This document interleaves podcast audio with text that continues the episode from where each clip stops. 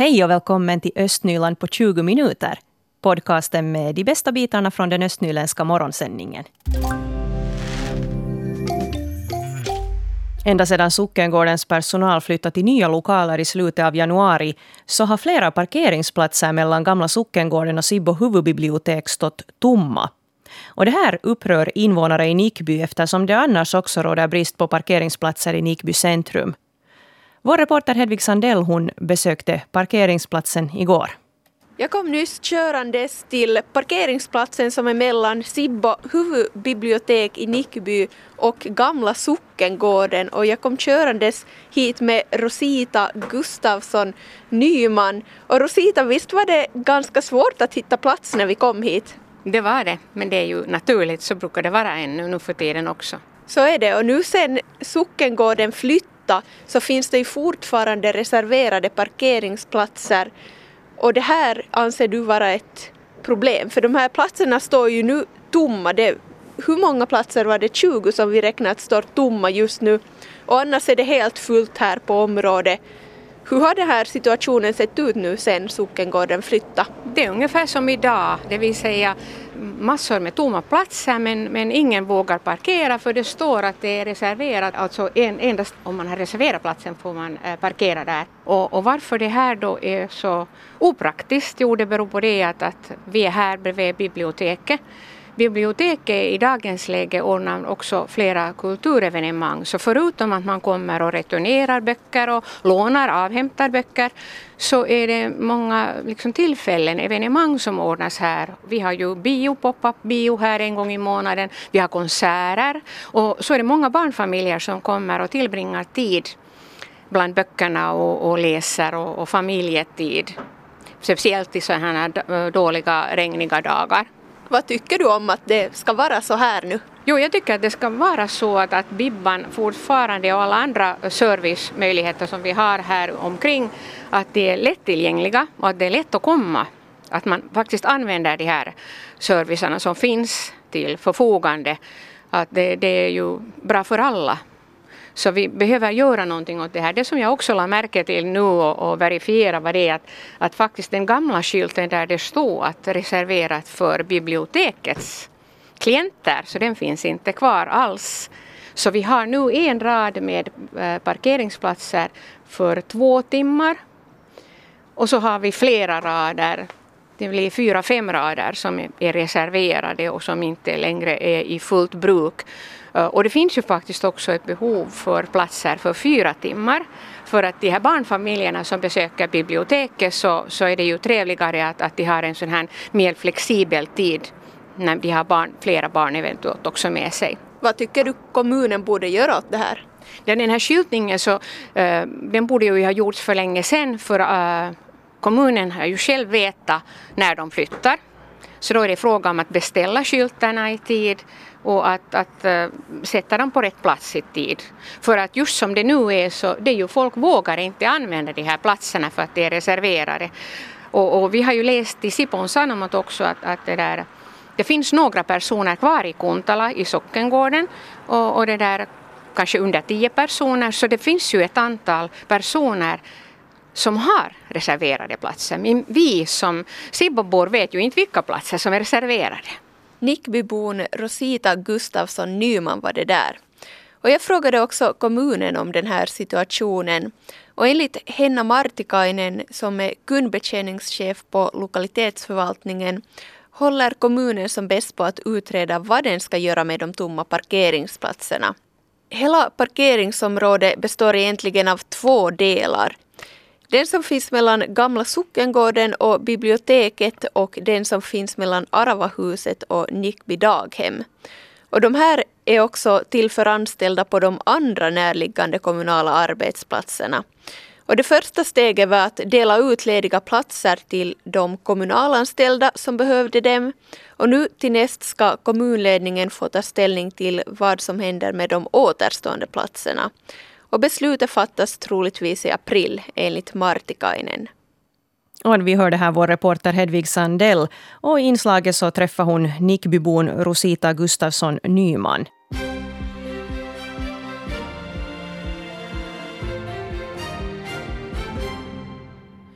Klockan är halv åtta, jag heter Helena von Alfthan, god morgon. Sibbo kommun anser fortfarande att social- och hälsovården borde skötas av kommunerna, inte de större vårdområden som nu planeras inom vårdreformen.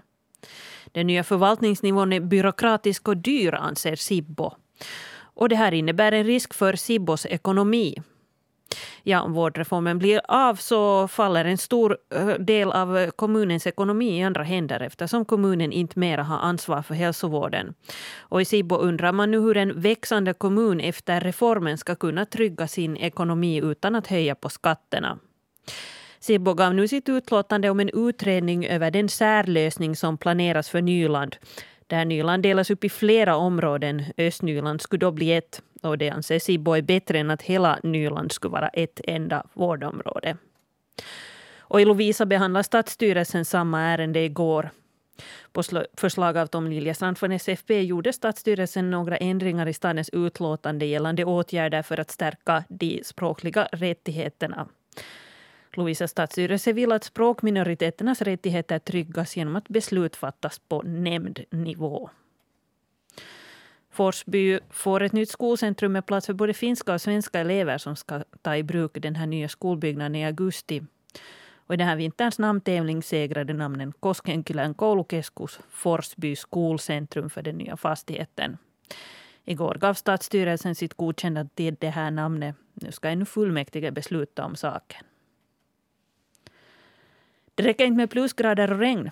Vintern har dessutom varit ovanligt blåsig i år. Det här ser ut att bli den blåsigaste februarimånaden som har uppmätts hittills. Januari månad var den blåsigaste som hittills uppmätts på Emsalö och också på Erja Grund var januari blåsigare än vanligt. Det blåsiga vädret beror på flera kraftiga lågtryck som har svept in över landet. De lågtrycken har också fört med sig värme söderifrån vilket har gjort vintern mild. Besöksförbudet vid avdelning ett i Näs rehabiliteringscenter i Borgå har nu upphävts. Förra veckan infördes besöksbegränsningar efter att flera patienter hade insjuknat i norovirus, men nu fungerar avdelningen som normalt. Kanske ni har hört talas om webbplatsen, bloggen och podcasten Äta, Sova, Spara. Bakom allt det här står två östnylänningar och borgåbor, Ronja Roms och Ida Stepanov. Och målet med deras verksamhet här är att komma med konkreta tips, råd och inspiration för att det ska vara både enklare och roligare att hålla på med privatekonomi och sparande. Och jag har nu Ida och Ronja här i studion. Välkomna och god morgon. God morgon. God morgon. Ni har hållit på nu ungefär ett halvt års tid med den här podcasten och allt som jag nämnde här. Och jag tänkte vi skulle fokusera nu på podden. Hur, hur känns det så här ett halvt år efter starten med den?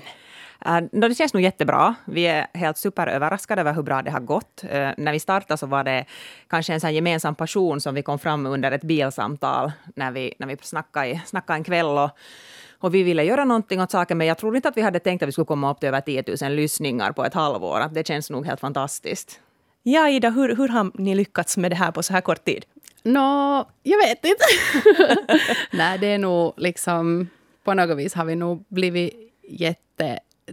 Det liksom överraskar nog massor. Och säkert är det bara det där att vi liksom på något vis, no, det är ju, vi har tekoppar bredvid oss när vi bandar och det är ganska sådär mm, personligt. Men sen, ja, inte vet jag hur vi har... Ja, alltså vi försöker ja. nå våra lyssnare så att lyssnarna känner att det vi pratar om är sånt som de också kan prata om.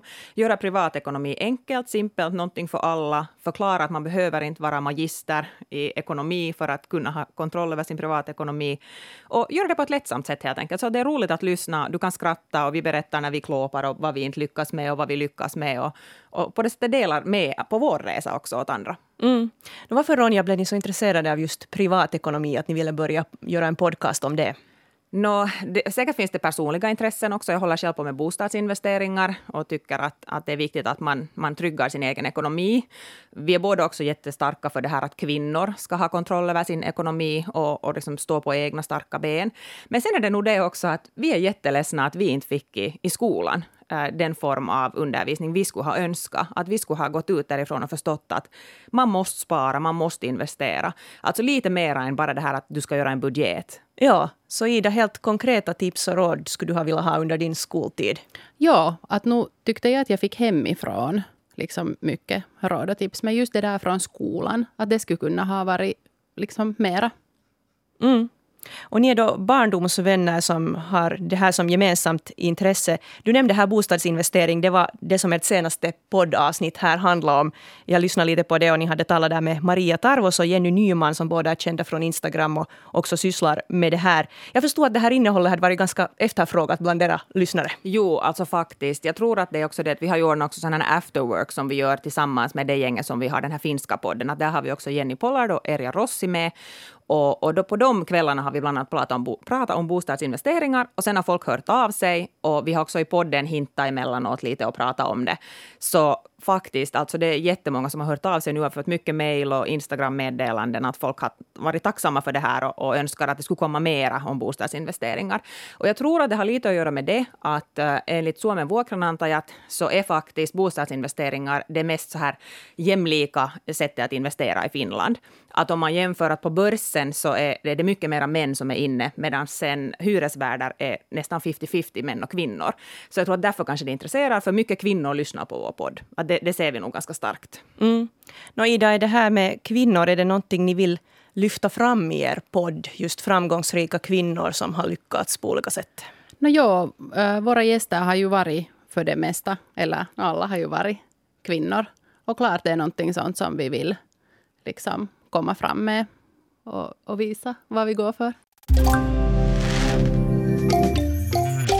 Och vi nämnde här före den här låten att ni har satsat på att lyfta fram inspirerande kvinnor här. Det har inte ändå varit ett medvetet val i det, men, men det har blivit så helt enkelt för att ni har inspirerats av kvinnor. Ja, ja jag började faktiskt just att fundera att, att det har nog inte varit något. Liksom. Att, att det har nu bara blivit så. Att ja. På något vis, det har varit lätt att ta kontakt till dem. Och just som Ronja också här tidigare nämnde så, så det har varit sådana kvinnor som har inspirerat oss och därför har det varit lätt sen att be efter en intervju. Ja, hur mycket så där kommer publiken med önskemål och tips och hur mycket tar ni det i beaktande när ni utvecklar nytt innehåll, Ronja?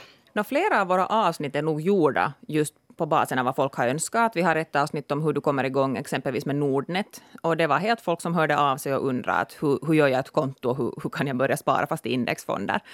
Uh, och sen just det här med skuldrådgivning, rådgivning, det var någonting som kom från, från publiken om bostadsinvesteringarna då. Alltså jättemycket och vi försöker också så att när någon hör av sig, mest kommer det via Instagram, uh, så försöker vi direkt fundera att hur kan vi verkställa det här, hur kan vi göra det här så att vi når publiken med det material som de vill ha. Ja, och ni är ju inte utbildade inom ekonomi utan ni är helt enkelt bara inspirerade av att lära er mer och, och forska i det här. Det är just precis så som det är att jag är samhällspedagog och, och magister i statskunskap. Men Ida, du är ju nog egentligen utbildad inom ekonomi. Ja, jag, är det så? Mm, nej, jag, jag är tradenom. Okej, okay. No, men delvis kanske. No, kanske delvis, ja. ja. Men det här är ju visserligen en sån sak som alla borde vara lite intresserade av. Uh, för att det är en sån sak som går så jättestarkt genom ens liv. Liksom hela, hela livet genom att den där privatekonomin är nog, den är viktig. Ja. Och du sa här, Ronja, under pausen att ni sitter hemma helt enkelt i dina föräldrars vardagsrum och bandar in det här. Jo, alltså det, vi skrattar alltid åt det när vi säger att vi är tillbaka i studion, välkomna med. Och så sitter vi, och, sitter vi i mina föräldrars matbord ungefär med en kopp te i handen och, och bandar in med våra små, så här, små mikrofoner. Men att det har blivit en sån grej och, och vi vet att vårt ljudkvalitet alltid kanske inte helt hundra procent. Men vi kör nog mera på filisen och, och, och den här liksom inspirationen så att säga, det är det som bär oss tror jag nog, att jag tror det är, vår, det är vad som våra lyssnare kommer och lyssnar på, inte där världens bästa ljudkvalitet. Ja, och ni gör det här då på sidan av, av era heltidsjobb och, och som sagt så gör ni också på finska en sån här poddversion, hur, hur hinner man med allt det här? No, det tror jag nog att vi har funderat flera gånger, för när vi började så tänkte vi som sagt att no, vi gör nu en säsong och så ser vi liksom att lyssnar folk. Och det där, och det hann man ganska bra med och sen ganska snabbt kom det att nej, nej, men vi måste göra på båda språken. Och det äter ju då dubbelt så mycket tid. och ja, vi heltidsarbetar och har annat vid sidan om, så det är inte alltid lätt. Att vi utnyttjar nog jättemycket veckoslut och kvällar, så våra familjer får vi nog säkert tacka för att de har orkat med oss det här, de här sex månaderna. Att de har nog inte sett oss lika mycket som de kanske skulle önska. Ja, och Ida, hur ofta har ni ungefär kommit ut nu med en, ett nytt poddavsnitt? Uh, en gång i veckan på båda språken. Ja, så det, det är ganska mycket att banda. Det är ganska mycket, och sen gör vi ju nog så att vi har ganska mycket liksom i förväg liksom färdiga avsnitt redan, så att vi inte behöver, eller behöver och behöver, men att inte liksom varje vecka bandar. Ja. Ja, och det har varit lite olika per säsong. Att vissa säsonger så har vi tänkt att okej, okay, nu ger vi varannan vecka, för att då har, vi, då har vår livssituation varit sån att nu går det inte. Att vi tar inte heller kanske någon stress över det där att nu måste komma ut varje vecka. Utan, och våra lyssnare har inte ännu heller uttryckt någon besvikelse att om det har varit en veckas paus. Exakt. Att, att vi tar det helt enkelt så som det kommer, och, och så fort som det liksom börjar kännas att det här skulle bli stressigt, så då, då är det ju bara helt enkelt fel. För vi gör det här liksom gratis på vår egen tid, så att det får ju inte bli liksom en börda. Nej. Och det som du nämnde här när jag bokade den här intervjun, Ronja, var att, att ni vill i framtiden också satsa mera på skolbesök, att prata om sådana här grejer med unga.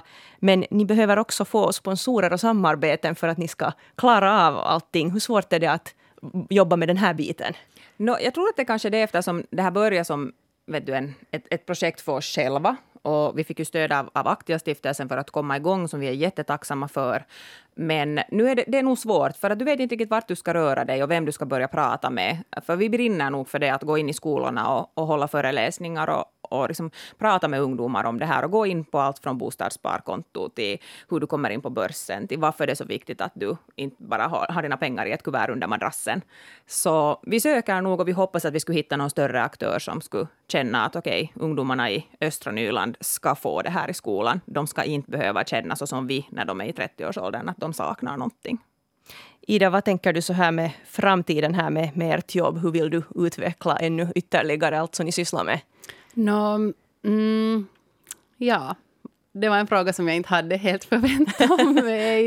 Uh, jag tror inte att vi har så hemskt mycket hunnit fundera på det här. Att vi har tills vidare ännu gått sådär i stunden. Ja.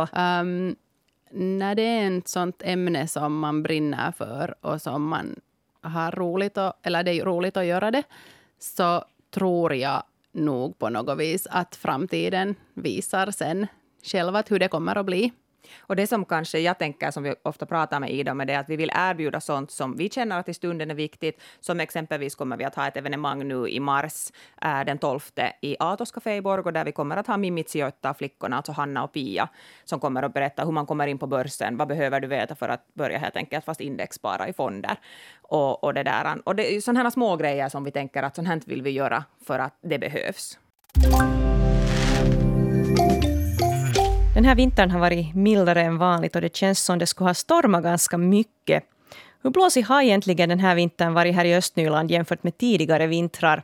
Det har vår reporter Mira Bäck tagit reda på. Hon har talat med prognosmeteorolog Cecilia Wolff vid Meteorologiska institutet.